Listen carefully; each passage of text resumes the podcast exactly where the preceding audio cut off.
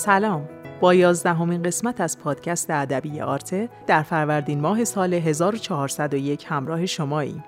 آرت باکس یک پروژه خصوصیه که در اون ماجرای زندگی بزرگان فرهنگ و هنر و ادب رو از زبان خودشون میشنویم.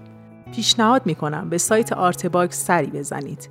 توی سایت می‌تونید آثار هنری، های هنرمندان، فایل تصویری و صدای کامل مصاحبه ها رو به طور رایگان ببینید و بشنوید.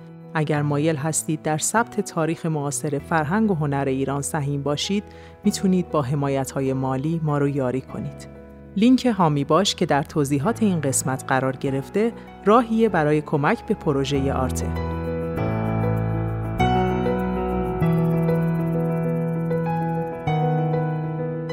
این پادکست قسمت اول از صحبت‌های عبدالحسین آزرنگه که درباره زندگی نامه و تحصیلاتش با ما صحبت می‌کنه.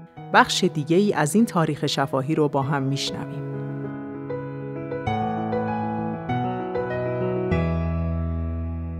من در کرموشا به دنیا اومدم. در آذر ماه 1125 یعنی الان 72 سالم.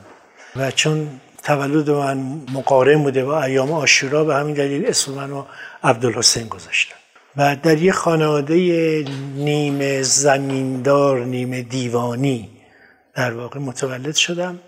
اونجا دبستان و دبیرستان رو تمام کردم. دبستان کجا بود؟ دبستان کوروش بود. از دبیرستان کزازی فارغ و تحصیل شدم که اسم کزازی هم به مناسبت یکی از شخصیت های مشروط خواهه که در کرموشا بوده و به قتل رسیده بود. ببینین خاطرات که فراوونه ولی مثلا چیزایی که خیلی تو ذهن من مونده یکی این که با پدر بزرگم می‌رفتم ایام تابستون می‌رفتم تو ایل. چون اونا می‌رفتن از خانواده زنگنه بودن از ایل سنجابی. می‌رفتیم تو ایل. زندگی تو ایل برای من خیلی خاطر انگیز بود. اونجا اسب سواری یاد گرفتم تو رودخونه شنا یاد گرفتم و تیراندازی یاد گرفتم. و هنوزم با من هست. یعنی کاملا اون تصویرها زنده است. من در دبیرستان رشته ادبی خوندم. خاطرات و معلمای تاثیرگذارتون. من یک کتابی دارم به نام استادان و نااستادانم که این راجع به حدود 300 استادی است که من از ابتدایی داشتم تا دوره دکتری. اونجا راجع به استادا و چیزای مختلف ها اینا دیگه من صحبتامو کردم. که چرا یه عده استاد من بودن و چرا یه عده نااستاد بودن. دلایل اینا رو گفتم. و هم دورهاتون اون زمان که الان بازم هشت نشت داشته باشین آدم های مختلفی هستن ولی شاید چیزی که برای شما جالب باشه اینه که مثلا من کلاس ششم دبیرستان ما 25 نفر بودیم. از این عده فقط من وارد دانشگاه شدم. کلاس دیگه هم بود. یعنی یک ششم دیگه هم بود که از اونجا هم سه چهار نفر وارد دانشگاه شدن. بعد اینکه این من شنیدم که یازده نفر از اون 25 نفر اینا اعدام شدن. نه به دلایل سیاسی به دلیل قاچاق قاچاق تریاک و این چیزا. یعنی می‌خوام محیط رو براتون بگم که چه محیط عجیبی بود.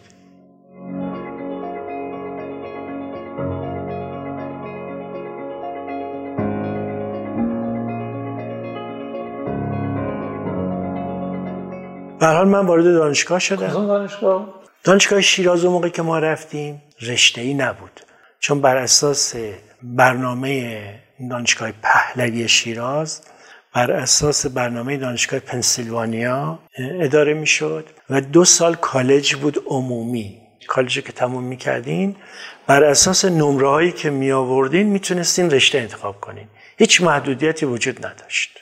یعنی شما که ادبی بودین؟ می‌تونستم برم پزشکی بکنم اگه نمره می آوردم یا مهم.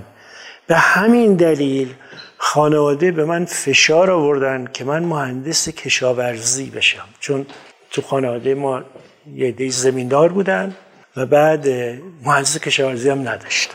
منم رفتم و مدتی دیدم هیچ علاقه ای ندارم. اصلا نمی‌خوام مهندس شم. تو همه کلاس های مختلف می‌رفتم شرکت می‌کردم. جز اون کلاس هایی که به مهندسی مربوط می‌شد. خط میخی من رفتم خوندم. پروفسور شارپ نارمن شارپ انگلیسی اونجا فارسی باستان و خط میخی یاد می‌داد. خانمی بود که فلسفه درس می‌داد آمریکایی بود. چون نصف تقریبا نصف استادای ما خارجی بودن. به انگلیسی هم درس می‌دادن بعد خلاصه با پدرم خیلی صحبت و این چیزها شد و موافقت کرد که من برم اقتصاد بخونم. شدم دانشجوی اقتصاد. بعد دانشجوی سال سوم بودم. مصادف شد با مرگ تختی. یعنی دی ماه 1346 واقعی مرگ غلامرضا تختی کشتیگیر معروف اتفاق. تمام دانشگاه ها شلوغ شد بلا استثنا. نظامی ها ریختن و محاصره کردن و شاید 300 400 نفر گرفتن و منم گرفتن بردن و تو پادگان نظامی. از تو پادگان نظامی ما رو منتقل کردن به ساواک. و توی جستجویی که تو اتاقا کردن یه چیزایی پیدا کردن. کتاب و نمی‌دونم فلان اینا. و خلاصه پرونده سنگینی هم برای من ساخته شده و ما رو بردن دادگاه نظامی. این مدتی هم خلاصه زندان بودیم و بعد اومدیم بیرون و پدرم دوستان بسیار متنفذی داشت. اونا گفتن که اینو از این محیط دور کن. هم خودش آسیب می‌بینه هم که محیط سیاسی. این بود که کار منو درست کردن. من منتقل شدم دانشگاه اصفهان. رفتم دانشگاه اصفهان. منتها دانشگاه اصفهان رشته اقتصاد نداشت. مسئول آموزش اونجا که محبتی داشت و بعد من بستگانی در دانشگاه اصفهان داشتم و اینا متنفذم بودن و اینا. بالاخره اینقدر این واحدهای منو زیر رو کردن و گفتن که برای اینکه در کوتاهترین زمان فارغ و تحصیل باید می‌تونی به تاریخ بخونی. من رفتم اونجا و شدم دانشجوی رشته تاریخ. بعد از یه مدتی سر کلاس ها یکی از استادا متوجه شد مثلا بر اساس سوال هایی که من می‌کردم متوجه شد و بعد از کلاس منو کشید کنار و گفت تو کی هستی؟ از کجا اومدی؟ چجوریه؟ فلان و اینا و بعد منم براش گفتم. گفتم اینجوری بود و ماجرا از این قرار و این شکلی من چون در دانشگاه شیراز هم اقتصاد خونده بودم هم جامعه شناسی خونده چند سال خونده بودم؟ سه سالی که اونجا سه بودم. سال بله. هم جامعه شناسی خونده بودم هم اقتصاد خونده بودم هم توسعه خونده بودم. اینا جز درسای ما بود. من یه نگاه دیگه ای داشتم به تاریخ که این نگاه متفاوت بود با نگاه بچه های دیگه. بچه های دیگه فقط اگه بخوام خیلی خلاصه بگم بچه های دیگه فقط شاید رویدادها رو دنبال می‌کردن. من دنبال علت ها میگشتم تپین ها میگشتم. این استاد من نام آقای هورفر ابراهیم هورفر چون خودش دارای سوابق سیاسی بود در سالهای سی و دو. در این حال مرد باهوشی بوده با سوادی بود و اینا. این از سوالهای من متوجه شد. به من گفت که این کلاس ها به درد تو نمی‌خوره. گفتم خب گفت ولی باید مدرک تو بگیری گفتم خب نظر شما چی؟ گفت که تو چون اونجا درس خوندی زبانت هم خوبه. بیا شروع کن به ترجمه کردن. منم با استاد دیگه صحبت می‌کنم تو خلاصه سر کلاس نیا. بعد من شروع کردم به ترجمه منابع تاریخی که این منابع تاریخی اینا رو تنظیم می‌کردم و ایشون هم می‌دید و یه استاد دیگه هم می‌دید و اینا می‌شد متن درسی دانشجوهای سال پایین. خب یه چیزای تازه هم بود. این از این منابع فارسی اینا بیرون می آمدن و تا جایی که من خبر دارم تا سالها این جزوه هایی که من ترجمه کرده بودم به فارسی و تدوین شده بود تدریس می‌شد در یعنی من رفته بودم دیگه از دانشگاه ولی تدریس می‌شد. این متن تدریس می‌شد. وقت من عمدتا تو کتابخونه میگذشت و رفتن با کتاب و ترجمه. کتابخونه دانشگاه اصفهان هم کتابخونه بسیار خوبی بود. یه به خصوص مجموعه مرحوم باقر الفت از رجال ادبی و محققان شاعرای معروف اصفهان هدیه شده بود به دانشگاه اصفهان. خیلی مجموعه غنی. و یک کتابداری هم در اون کتابخونه بود که کتاب شناس بود. به رغم اینکه بسیاری از کتابدارا کتابخوان و کتابشناس نیستن. این هم به من خیلی کمک کرد و به من اجازه داد برم تو مخزن. اون موقع مخزن بسته بود. شما نمی‌تونستین دسترسی داشته باشین به کتاب ولی به من اجازه رو داد. دو سال تموم من با این کتاب ها ور رفتم و علاقمند شدم به کتاب شناسی و معخص شناسی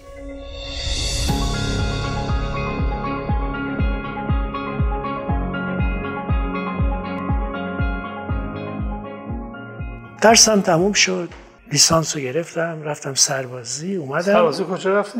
در کرمان تموم کردم. سربازی معمولی بوده یعنی سپاه دانش اینا؟ نه خیر سربازی من افسر وظیفه بودم و به اصطلاح فرمانده دسته بودم و یه مدتی هم معاون گروهان بودم و چون افسر دیگه ای نبود و دو سال تموم. دوره سختی هم بود به دلیل اینکه ما من 1349 رفتم سربازی.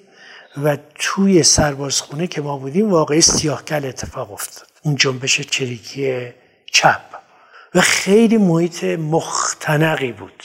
و اونجا تو سربازی من نمی‌دونم چه دستهایی در کار بود چه جوری بود در واقع که ما بعد از چهار ماه دوره عمومی باید می‌رفتیم. دو ماه دوره تخصصی می‌دیدیم. می‌دیدیم بیرون از تهران که ما رو فرستادن شیراز. بعد دوره تخصصی ما دوره ضد چریک بود. شما برای اینکه اقدامات ضد چریکی رو بشناسید باید اقدامات چریکی رو بشناسید. بعد اونجا که اینا تدریس می‌کردن من شاهد بودم که عده بسیار زیادی به دقت یادداشت برمی داشتن محیط محیط سیاسی بود فضا چپ زده بود گرایش ها به طرف گرایش های چریکی بود. من نمی‌دونم واقعا چه دستی در کار بوده یا چه اشتباهی بوده. به حال اونجا مقداری با فعالیت های چریکی و ضد چریکی و اینا اون دوره تخصصی ما بعد من سربازیم تموم شد.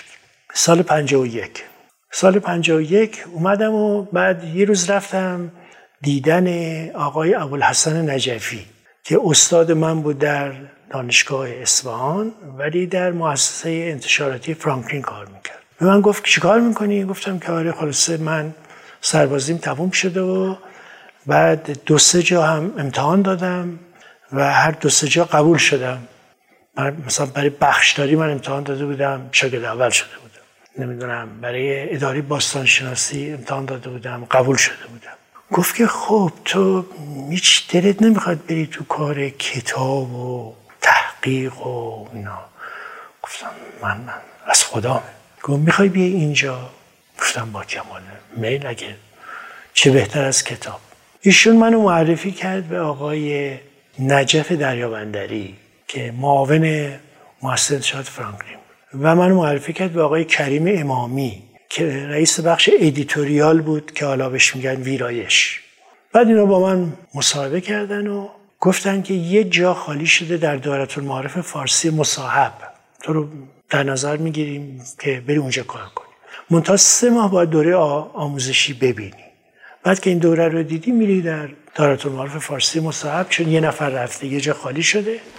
کارتو اونجا شروع کن. من سه ماه زیر نظر آقای کریم امامی آموزش دیدم کار کرد. بعد از سه ماه بنا به دلایلی که نمی‌دونم هنوزم نمی‌دونم ایشون با رفتن من به دارت و معارف فارسی موافقت نکردن و من زیر نظر ایشون موندم در همون بخش ویرایش مؤسسه انتشارات فرانکلین. یکی از بهترین استادایی که من داشتم در زندگیم همین آقای کریم امامی بوده و نکته های فراوانی هم که من از آقای نجف دریابندری حدود یکی دو سال کاری و وظیفه‌ای که من داشتم در اون مؤسسه انتشارات شاید یکی از بهترین و زیباترین شغلها بود در جهان. یعنی کار من این بود که کتابهایی که می‌خواست تجدید چاپ بشه اینا رو من باید میخوندم ببینم که اگه غلطی از زیر چشم در رفته اشتباهی چیزی اینا اصلاح شه.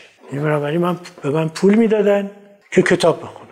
من دوره تاریخ تمدن ویلدورانت رو به عنوان وظیفه اداری خوندم یعنی پول گرفتم و دوره تاریخ تمدن ویلدورانت رو خوندم. دوره طلایی بود واقعا. محیط آرام معدب چهره های سرشناس معروف اونجا همه بودن و خلاصه به حدود چهار سال اونجا بودم تا 1955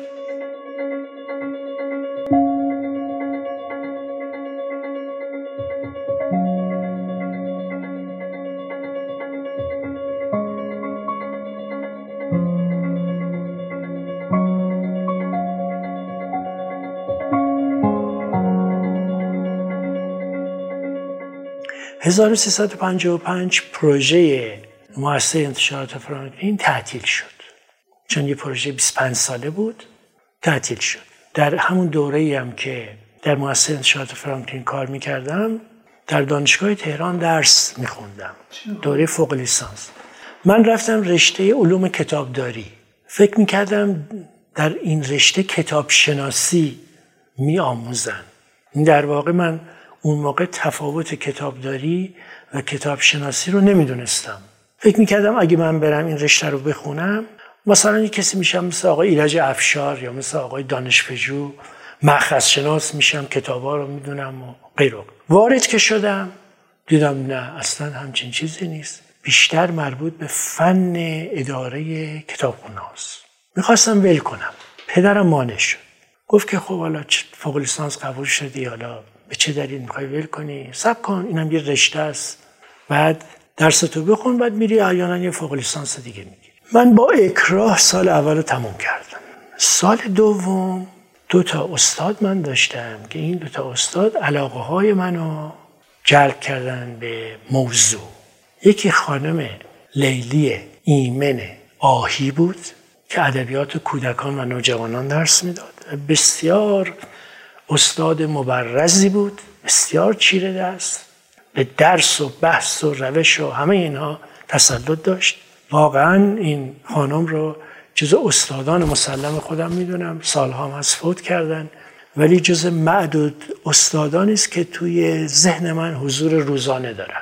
مثلا سه تا چهار تا پنج تا استاد اگر در ذهن من حضور روزانه داشته باشن که پدرم هر روز در ذهن من حضور روزانه نداره. یکیش هم خانم ایمن یکی دیگه هم آقای دکتر محمد حسین دانشی بود که این علم اطلاع رسانی information science درس می‌داد. این علم هم تازه اومده بود به ایران. و ایشون به اصطلاح اولین مروج و نخستین آموزشگر این. ظاهرا من در درس آقای دانشی از خودم استعداد نشون دادم و علاقه. موقعی که داشتیم فارغ تحصیل می شدیم سال دوم تمام می شد یه روز خانم ایمن منو خواست به دفترش. و اون دفترش هم روی اونجا کتاب های درسی کار می‌کردن و آموزش و اینا و از من خواست که لطف کرد. گفت که خب بیا به جمع همکارای ما بپیوند و من می‌تونم مالا هم که داره منحل میشه و اینا شما بیا کارتو اینجا شروع کن. همزمان با اون آقای دکتر دانشی منو خواست. گفت که خب ما هم شنیدیم که مؤسسه شهر فرانکلین داره تعطیل میشه. تو می‌خوای چیکار کنی؟ گفتم که والا من هدفم اینه که امسال که درسم تمام میشه مقدار اندکی پسنداز دارم برم برای ادامه تحصیل و گرفتن دکترا به خارج. گفت که خب تو چرا این کارو می‌کنی؟ تو بیا مؤسسه تحقیقات اونجا استخدام شو. تو نوبت قرار می‌گیری چون ما یه قرارداد داریم با انگلستان. بعد تو هم میری بورس می‌گیری میری چرا با پول خودت؟ این بود که رفتم فرانکلین که تعطیل شد. من رفتم مؤسسه تحقیقات و برنامه ریزی علمی و آموزشی که وابسته بود به وزارت علوم. بعد از این مدتی هم خودم پا شدم با هزینه شخصی. رفتم انگلستان و یک دوره زبان گذروندم و بعد اقدام کردم برای ورود به دانشگاه و وارد دانشگاه شدم برای دوره دکتری و دیگه شروع کرده بودم به خوندن درس که انقلاب شد. بورس نگرفت. هنوز بورس نگرفت. نه خلاصه من هیچی برگشتم اینجا و دیگه نتونستم برگردم. درسم هم ناتمام.